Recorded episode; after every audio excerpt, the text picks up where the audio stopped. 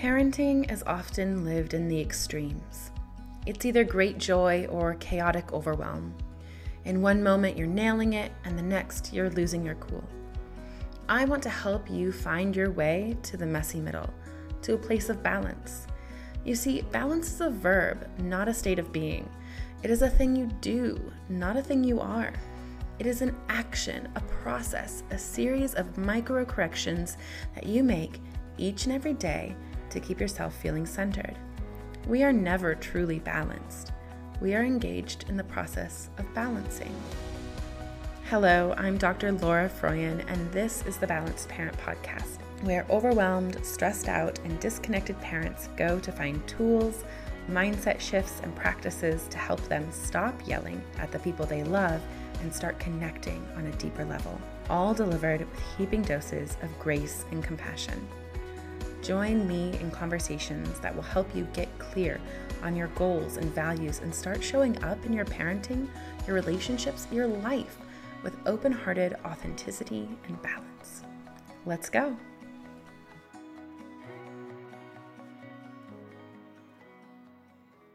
In this episode, we are going to be talking a little bit about how we can go about making the decision Uh, for how our children are going to be schooled in the near future.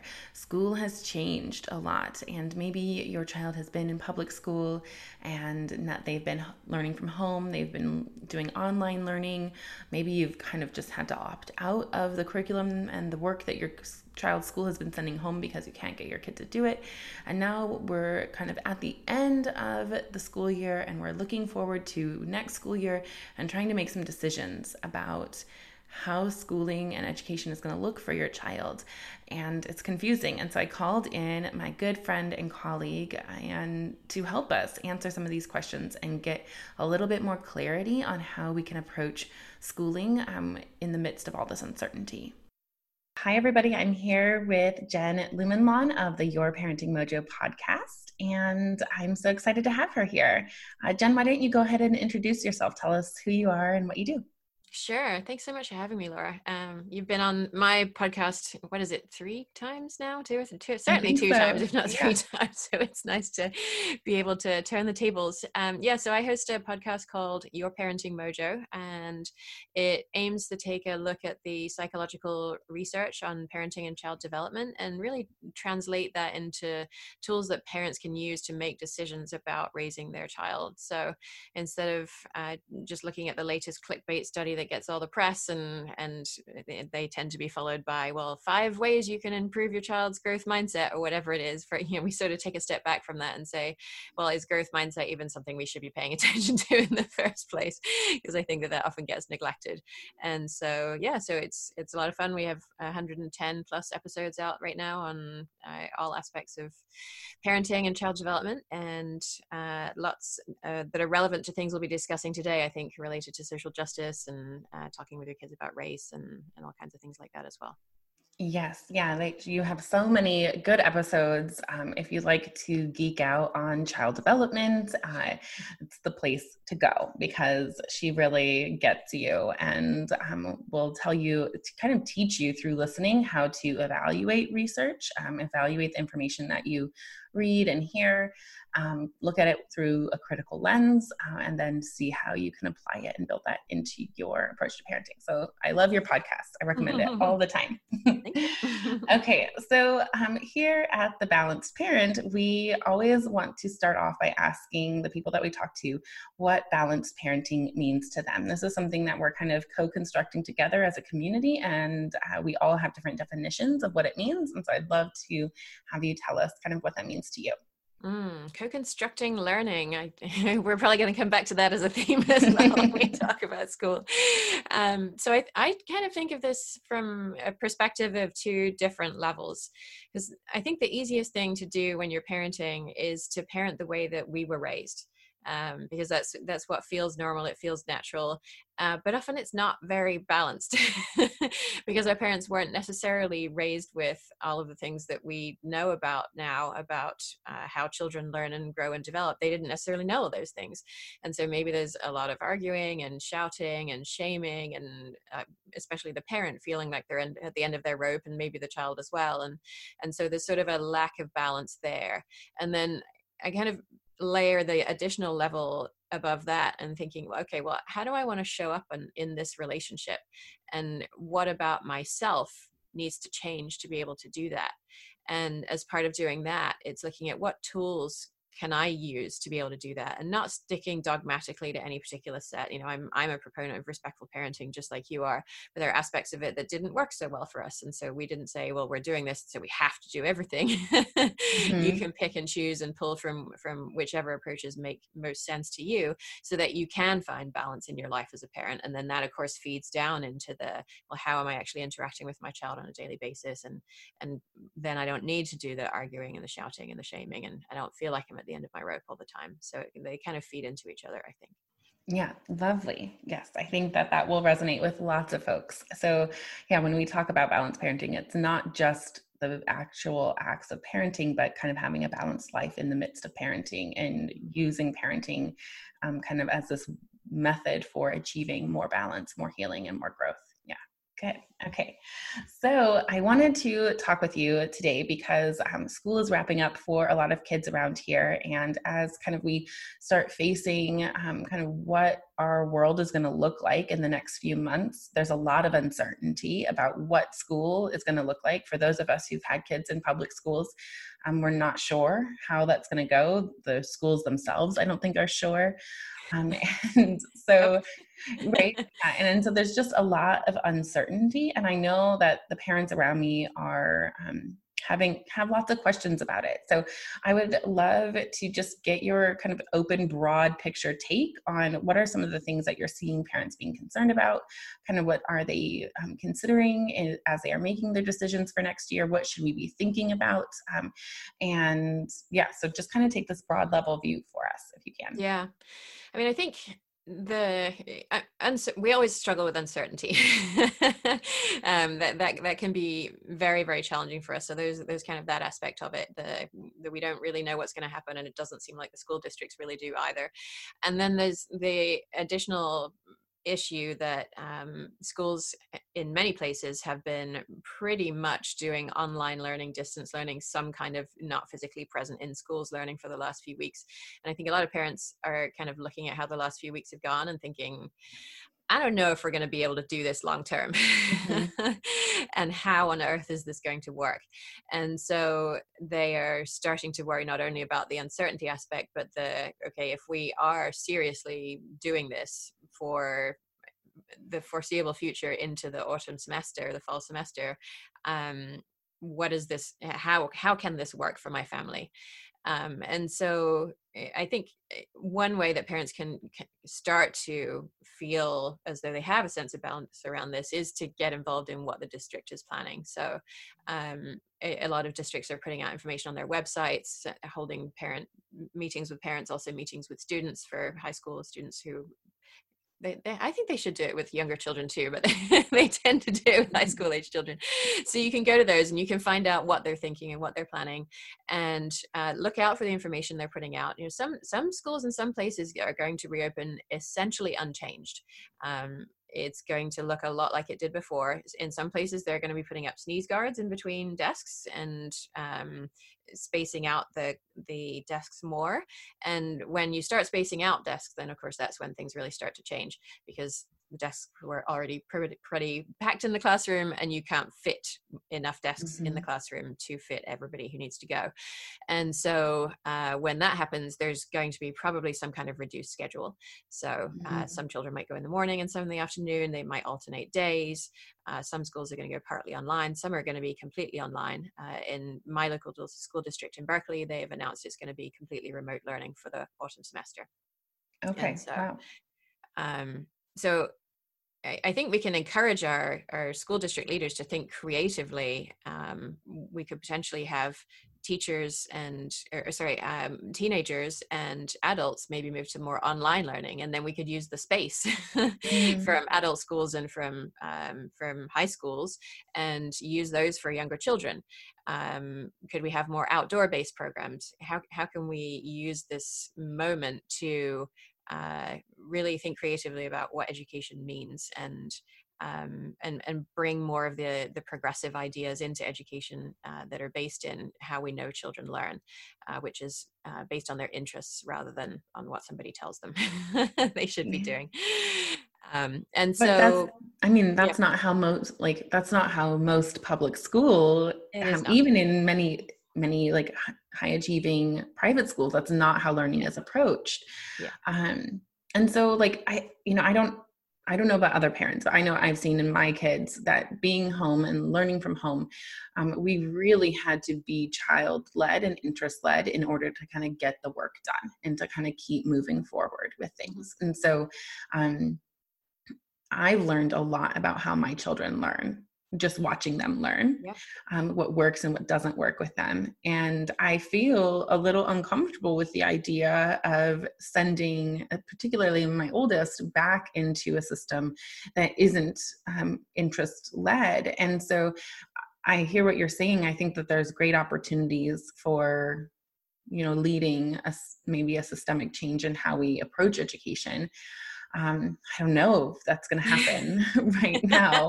You know? By next autumn, yeah. Right, yeah. You know, and I, I think I just, so for parents who maybe are seeing, like, maybe the, maybe public schooling or traditional schooling isn't working for my kid. For, like, both of my kids stopped biting their nails during this time. Mm. Um, so there was something that was anxiety provoking about being away from us all day, being in another circumstance. Um, my older daughter said that she bet, like was biting her nails at school because she was bored and didn't have anything to do, mm. you know? I mean, and yeah. so I like, so I think that lots of us have realized that maybe schooling needs to look a little bit different for our kids, regardless of what happens next year with the schools. Um, so like, for those parents who've realized that maybe it needs to look a little bit different from their kids, um, what do parents need to do over the next couple months to get ready for, mm. for that, to kind of make some changes in how their child is educated? Yeah. And, and yes, there are some parents who are looking at uh, the changes that have happened uh, over the last couple of months and who are seeing things like you're seeing with your child. There are also some parents who loved public school and their kids loved public school and loved everything about it. Um, and, but they are realizing that distance learning is not working for them, mm-hmm. that public school, as it's going to look like in the next six months or so, is not going to work, um, because uh, so much of uh, what happens at school is not chosen by the child. As we know, it's chosen by other people, and they tell the child what to do. And so uh, when you're in school, the teacher provides the pressure to do that. Uh, the peers provide the pressure to do that. Just being outside of the home and being in another environment provides that pressure. But as you found out, when your child is home all the time, Uh, you're the one who has to provide that pressure. And you're either going to provide that pressure and uh, and possibly struggle, uh, possibly not, if your child is kind of a rule follower and is happy to do what you say. But other than that, um, if somebody else is making the decision about what the child's going to learn, then um, then you're probably setting yourself up for power struggles and uh, difficulties that will then kind of invade your relationship with your, your, your parenting relationship with your child, um, as well. And so there are, I think, a couple of things that we can, we can do here. That uh, the first is what, what is known in the homeschooling world as deschooling. And that's the idea about, uh, just decompressing, taking time where we're not thinking about school and Le- traditional learning mm-hmm. and doing anything like that. And uh, you can talk about it with your children, and and maybe there are aspects of of what they're doing in school that they really love. I know your daughter really loves to learn Common Core based math, you know, the curriculum based math. If she loves to do that, buy her all the workbooks she wants to do and, and she can keep doing that. Maybe there are aspects of, of that traditional style of learning they don't love so much and they don't want to do anymore. Um, so you can have those conversations, but at the same time, just just allow a lot of time for relaxation. And, and parents who have gone through this process will say that it takes about a month of time for every year that the child was in school to go through that deschooling process. And it would be more if it was stressful or traumatic for your child. Mm-hmm. And so what you're doing in that time is you're spending a lot of time doing things that may not look like learning to you. They, they're just fun, you know, bike around the neighborhood, take walks, read books, uh, play a lot, connect with people through video calls if you need to, and connect with family that way. Uh, get them involved in, in just the work of running the household. Um, so that, that's, that's the first part of it for, for children. And of course, there's also a deschooling aspect for parents as well, because the vast majority of us went through school. Yes. And we have ideas about what, what learning looks like, right? I think so. Okay. So how do parents deschool themselves? Yeah, it's it's one of those things, like so much of parenting, that can take a while and and the work may never be done, but it, it just involves thinking a lot about how you think about learning. So who chooses what the child will learn? I mean, when you think about it from a traditional school perspective, that's obvious. The, the teacher or the parent decides what's important. Um, but when you think about it from a, a child-led learning perspective, it's more of, well, what is the, what's the child's interest? What do they want to learn about? Because if they choose the topic that you're learning about, then uh, they are they are in it. Mm-hmm. um, have there been any topics recently where where your child is, has uh, really kind of Uh, maybe something even was sent home from school and they just latched onto that topic and ran with it? Yeah, not very many, but um, uh-huh. just this week she had to go on a virtual t- field trip to uh, Georgia Aquarium, an aquarium mm. in Georgia. And um, she loved it. She dove right in. She did way more of the work than she was expected to do. Like, she was supposed to write one math problem from one of the exhibits, and she wrote a math problem for every exhibit that she visited, you know, like she was just, she loved it. Um, and I, I mean, I see that a lot for her, that um, wildlife and nature um, are the way in for her. And I think I've seen, you know, I've always believed in child-led learning, but seeing it like in action, seeing all that she does, like she has, Um, we have this old computer that was like mine from like undergrad um, that doesn't work anymore, but that they play with, you know, mm-hmm. um, and she carries it with her and just pretend types in it. Oh. All of her like observations about like nature and animal. And she has like, she has an, a nature journal that she keeps where she, you know, catalogs all the animals that she sees every day. And this is completely on her own. Mm-hmm. You know, she's keeping this journal because she wants to take it to her grandpa's house and show her grandpa all of the animals that she's seen. Mm-hmm. Um, but like, I mean, it's beautiful to see her doing those things. And, you know, I, I feel sad sometimes thinking about her going back into a traditional schooling environment where she won't get to do those. At the same time, though, she talks a lot about missing her friends and missing mm-hmm. her teachers and missing school too. So I think that that is another question that I'd love to talk about, is like, so how can we have them have, like, the kids have a balanced life if mm-hmm. they're home with us? Um, learning from home. Um, how can we make sure that they're still connected with their kids, that they're still fulfilled, or with their friends, um, that they're mm. still feeling fulfilled and balanced, um, and have kind of a well-rounded experience. Mm-hmm. Yeah. And I, just before we get to that, I just want to pull out two ideas from what you were talking about okay. in that, in that, uh, learning experience about the aquarium. Firstly, the topic. I mean, the teacher happened to latch onto something that your child was interested in, and she ran with it. And that's what child-led learning is like. Mm-hmm. um, and so uh, there will be other students in the class who don't care about aquariums. And if they, if the topic had been about what life is like on Mars, they would have gone off and run with it. And so when you are uh, working with a, a much smaller group of children, you're able to tailor learning in that way, um, in a way that you just can't um, when you're in school. And and you don't have to be standing in front of her saying, okay, you memorize this fact about the aquarium, because she's she's interested in it. She's just going to learn that stuff. And then the other critical aspect of it was that you recognize that what she was doing is learning, even though she was, wasn't sitting, maybe she could have been lounging on the floor in the living room instead of sitting at a desk. She wasn't in front of a textbook. She was looking at something on a screen. Uh, she wasn't making an effort to memorize certain facts. Um, she was still learning. Mm-hmm. And you were able to recognize that. And I think that's a really critical step for parents in the deschooling process as well, is to uh, to recognize learning, even when it doesn't look the way that we think of it as happening in school, where it has to be painful and hard. Mm. And it has to involve a lot of memorization. So um, yeah, so so on the balanced part, uh, I mean, obviously socialization is hard right now. Mm-hmm. Um, and so I think there are a few ways that we can, we can do it. Um, one way is to, to not feel as though you have to spend a lot of time doing school. Um, they, there was a beautiful analysis done by a teacher a while ago, um, posted online, where she talked about uh, all of the things that detract from time spent learning in an average school day. And the amount of time children actually spent learning is, is somewhere between fifty minutes and an hour in, in an average school day. Wow. Yeah. And so you shouldn't feel that because your child is in school, that if you're going to give them the same kind, the same quality, the same caliber of educational experience, that you have to be standing in front of them with flashcards for six hours a day. It's just not true. And so what, what, what does that open up? That opens up a lot of time for other potential activities. And so this can involve playing. And it should involve a lot of playing by themselves, with siblings. Um, it can involve video calls with friends and family members. Um, I've heard uh, uh, grandparents these days are finding ways to connect with uh, children by reading stories. A lot of grandparents kind of have a hard time interacting with kids on video calls. It kind of seems to stall. Um, and if if your grandparent is willing to record some the, them reading some books to your child, uh, then your child can listen to them on their schedule and still feel that connection.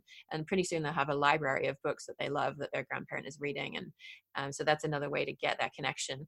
Um, wait, because can we, I, wait, can I interject something there yeah. too?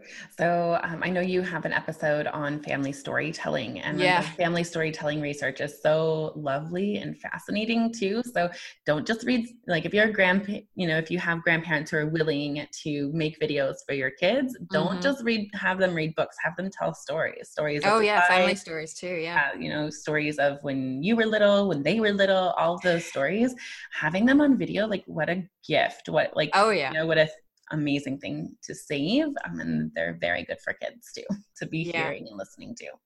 Yeah. Yeah, absolutely.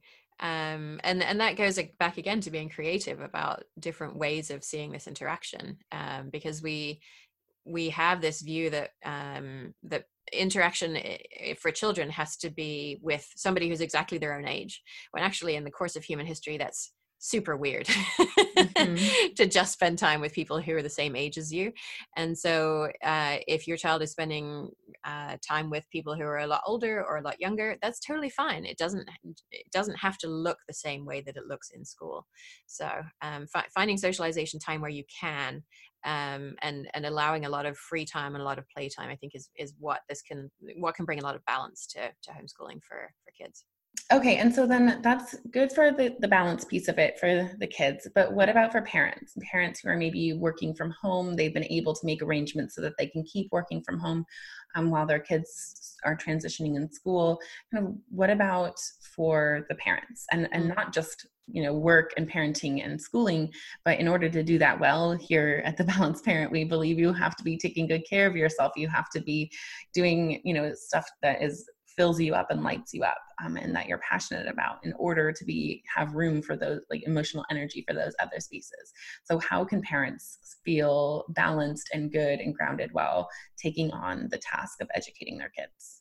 Yeah. Yeah. I think it's important to not see it as a, as a net add, mm-hmm. as something else that you have to cram into your day. Mm-hmm. Um, a, a couple of the strategies that I try to use, um, or that I, I've seen work for other parents as well, is firstly deciding uh, where you can work with your child to reduce the the burden on you, and also what you might need to let go. So if if laundry has to get done, um, if if your child is willing to help you do laundry, then that can be quality time. That that can be legit quality time that you spend with your child.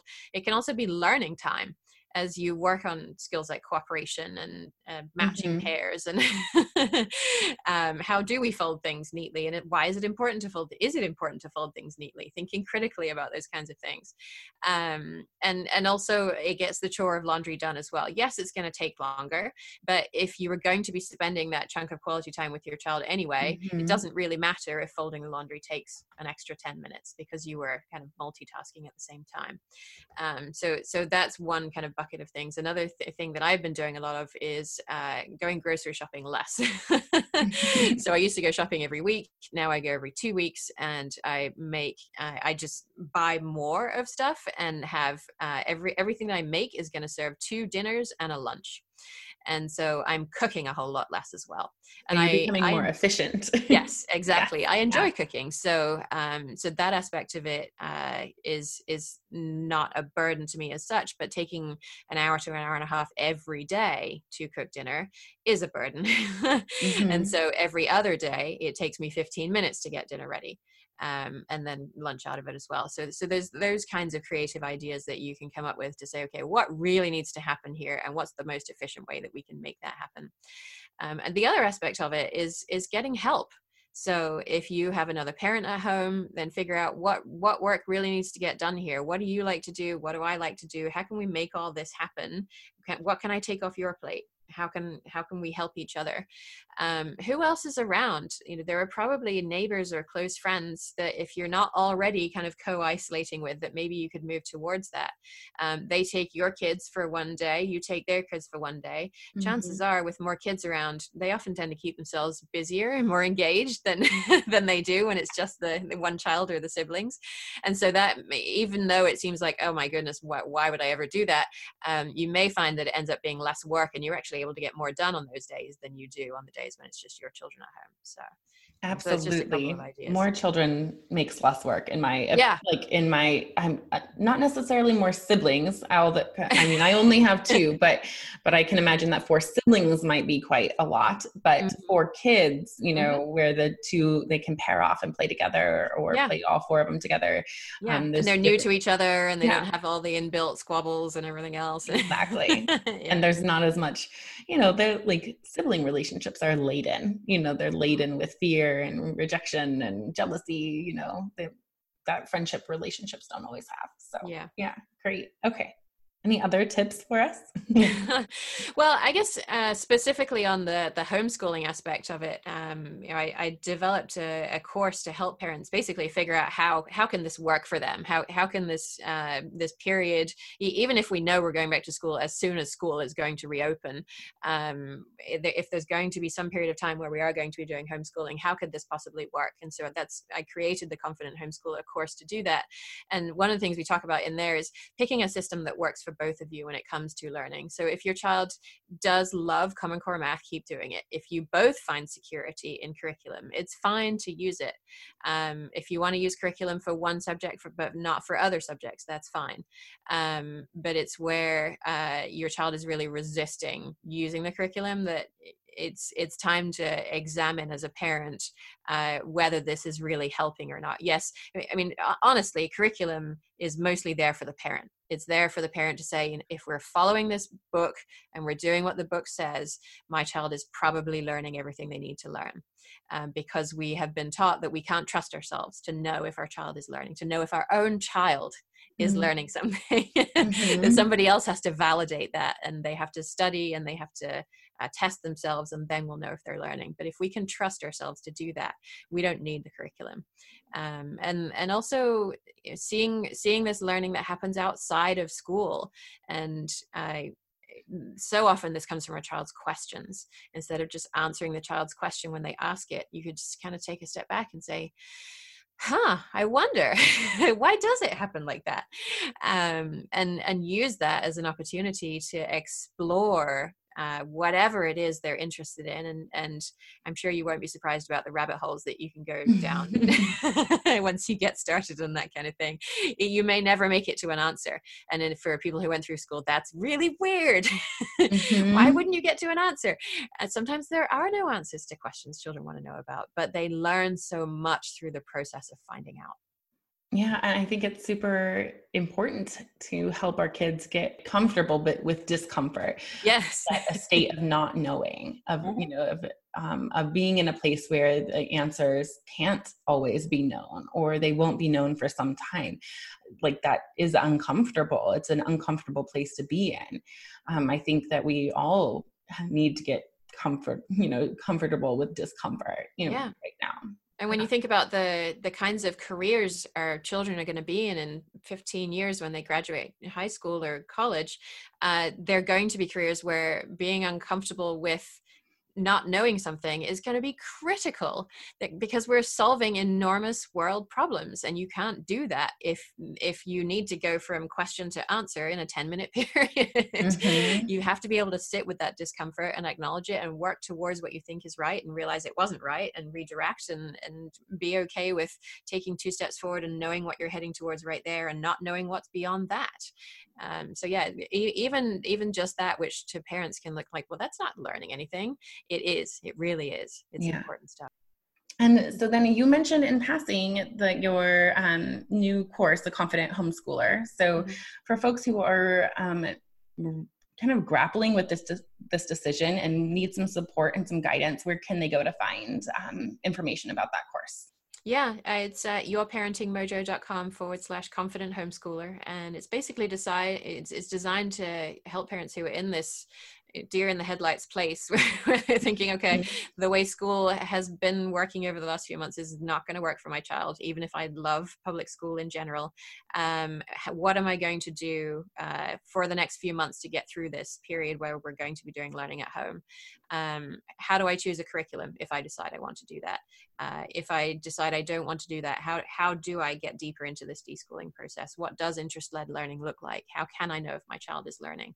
Um, the social and emotional learning that is so critical for children. I mean, when you ask teachers what skills they want uh, young children to have coming to school, they don't care if your child can read. They don't care if your child can uh, write or count to twenty or whatever it is. If your child has social and emotional maturity, the teachers can take care of the rest. Mm-hmm. And so there's so much you can be doing in this period to work on those skills that will give your child a running start when school does get going back again, if you already know that you're going to be going back mm-hmm. into the school system, um, as well as the kinds of social and emotional learning that that just never happen in schools and that are so important, and that we as parents figuring out how to become balanced parents mm-hmm. uh, and and uh, learning just for ourselves at middle age, what does it mean to be fully present in our bodies? Mm-hmm. To what sit with our child, emotions. Exactly. Yeah. Exactly. Yeah. If you could help your child do that now, what would that look like? So yeah, so it's really designed to to help you understand that and just get comfortable with this idea of, okay, learning is going to happen at home for this period of time. Uh, let's let's be comfortable with it. Let's l- enjoy it. I'm going to enjoy it. My child's going to enjoy it. It's going to be beneficial for our relationship. So so yeah, that's it. your parenting mojo dot com forward slash confident homeschooler. Okay, great. And so one of the overarching goals of this podcast is to create a community around um, the idea that we can create a parenthood that we don't have to escape from, and a childhood for our kids that they don't have to recover from. So um, the, I mean, seriously, that, yeah. that's my mission, you know? Yeah. And so um, I would love to know kind of what are three things that you do to stay balanced in your parenting? Mm-hmm. Um, I think I may, maybe going from uh, most tactical to most strategic. One of my most tactical but most helpful things is uh, is keeping a to-do list on paper, so that as soon as I've written something down, I don't have to worry about it anymore. I don't have to keep it keep this kind of running tally in my head of all mm. the ways that I'm failing, as it were, all the things I haven't done yet, um, all the things that are staring me in the face. Uh, I write it down, and yes, it still has to be done, but then I can let it go. And that actually helps me an enormous amount. Um, the second thing is that I make time to, I, I try to make time to go for a long bike ride once a week. And most weeks it does happen. Um, and that I find uh, gives me an enormous amount of space yes, I get physical exercise out of it, but I also find that um, that to me is is kind of like play, and mm-hmm. it allows my it allows me to turn off my left brain for a while, the the one that tells all the stories about what's going on and tries to make logical sense out of things and and logically work through problems, and shut that part off and instead get in touch with what's my right brain telling me, what do I feel about this, um and when when I shut off the left brain and tell it to just be quiet for a little bit, I often find that solutions to problems that I'm facing just kind of appear kind of magically.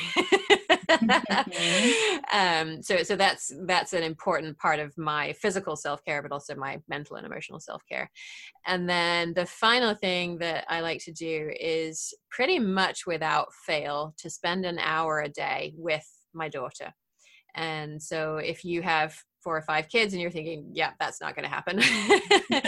um, there are still ways. It doesn't have to be an hour. I I have one child, and so I can spend that time with her, but it could be shorter chunks of time. But just to to reinforce that one-on-one relationship, um, because yes, we're around each other all day. We're she's at home all the time. I'm at home all the time. We're having these continual interactions throughout the day. But an hour a day where we're focused on nothing but what she wants to do. If she wants to sit on the sofa, and yesterday evening she's pulling stickers out of a sticker book and I'm sticking them in her notebook, and we did that for an hour. Mm-hmm. Um, and that was exactly what she wanted to do, and uh and and she felt more connected to me after that, I think, and I I felt more connected to her. And so that uh time, no matter what we're doing, and uh, no matter how meaning meaningless it might seem to me to stick stickers in a notebook, uh is time that that deepens our relationship and and that I value immensely, and that uh, I try very hard to do every single day. Okay. Awesome. Thank you for those tips. Okay, everybody, that's it for this episode. Thank you so much, Jen, for coming um, and telling us all about um, kind of how we can be a little bit more balanced as we approach this kind of scary and overwhelming idea of um, changing the way we educate our kids right now. Yeah, thanks for having me. It was a lot of fun. Okay, friends, I hope that that episode was helpful in kind of talking through some of the things that I've been thinking through when I, it comes to making a decision about where my kiddo is going to be going to school and how she's going to be doing her learning next year. Um, if you have other questions on this topic, please feel free to either reach out to me or to Jen. She's open to hearing from you. And take her course. I'm going to be enrolling in it. I'm really excited to learn from her. She did her master's degree in kind of how parents can go about making this uh, decision. And so she knows a lot, and she's got a lot of great resources in the course for you. Another thing that I wanted to make sure you knew about as we come up to Father's Day is that I'm having a Father's Day sale on my Respectful Parenting one oh one course. So if you use the coupon Father's Day twenty twenty, uh, you can get twenty percent off on my course, and um, hopefully you and your partner who can take the course together and bring more peaceful and respectful and conscious parenting into your everyday lives. Uh, That course is super helpful in kind of giving you the basics, and it will also make things go a lot smoother in your home. Look, things have changed. We are going to be home with our kids a lot more for the foreseeable future, and you might have already noticed that things aren't going as smoothly maybe as you want them to be or as they could be. And respectful parenting, I promise, is is the way to get things going in a smoother, calmer, more connected direction. Uh, and it's not just my way or the highway in that course. What I do is I actually walk you through how to set goals, how to get in touch with your core values as a parent, and learn how to parent from them. So you're the one who's making the decisions about what limits are Uh, appropriate for your child in their place in development, and that reflect your family's values. I'm just showing you how to do that in a respectful way. So I hope you'll join me in that course. I'd love to see you in there, and make sure you take advantage of the Father's Day discount with the coupon code Father's Day twenty twenty. Okay, so thanks for listening today. Um, remember to subscribe to the podcast, and if it was helpful, leave me a review. That really helps others find the podcast and join us in this really important work of um, creating a parenthood that we don't have to escape from, and creating a childhood for our kids that they don't have to recover from. And if you're listening, grab a screenshot and tag me on Instagram so that I can give you a shout out. Um, and definitely go follow me on Instagram. I'm at Laura Froyen, P H D. Um, that's where you can get a behind the scenes look at what balanced, conscious parenting looks like in action with my family. And plus I share a lot of other really great resources there too.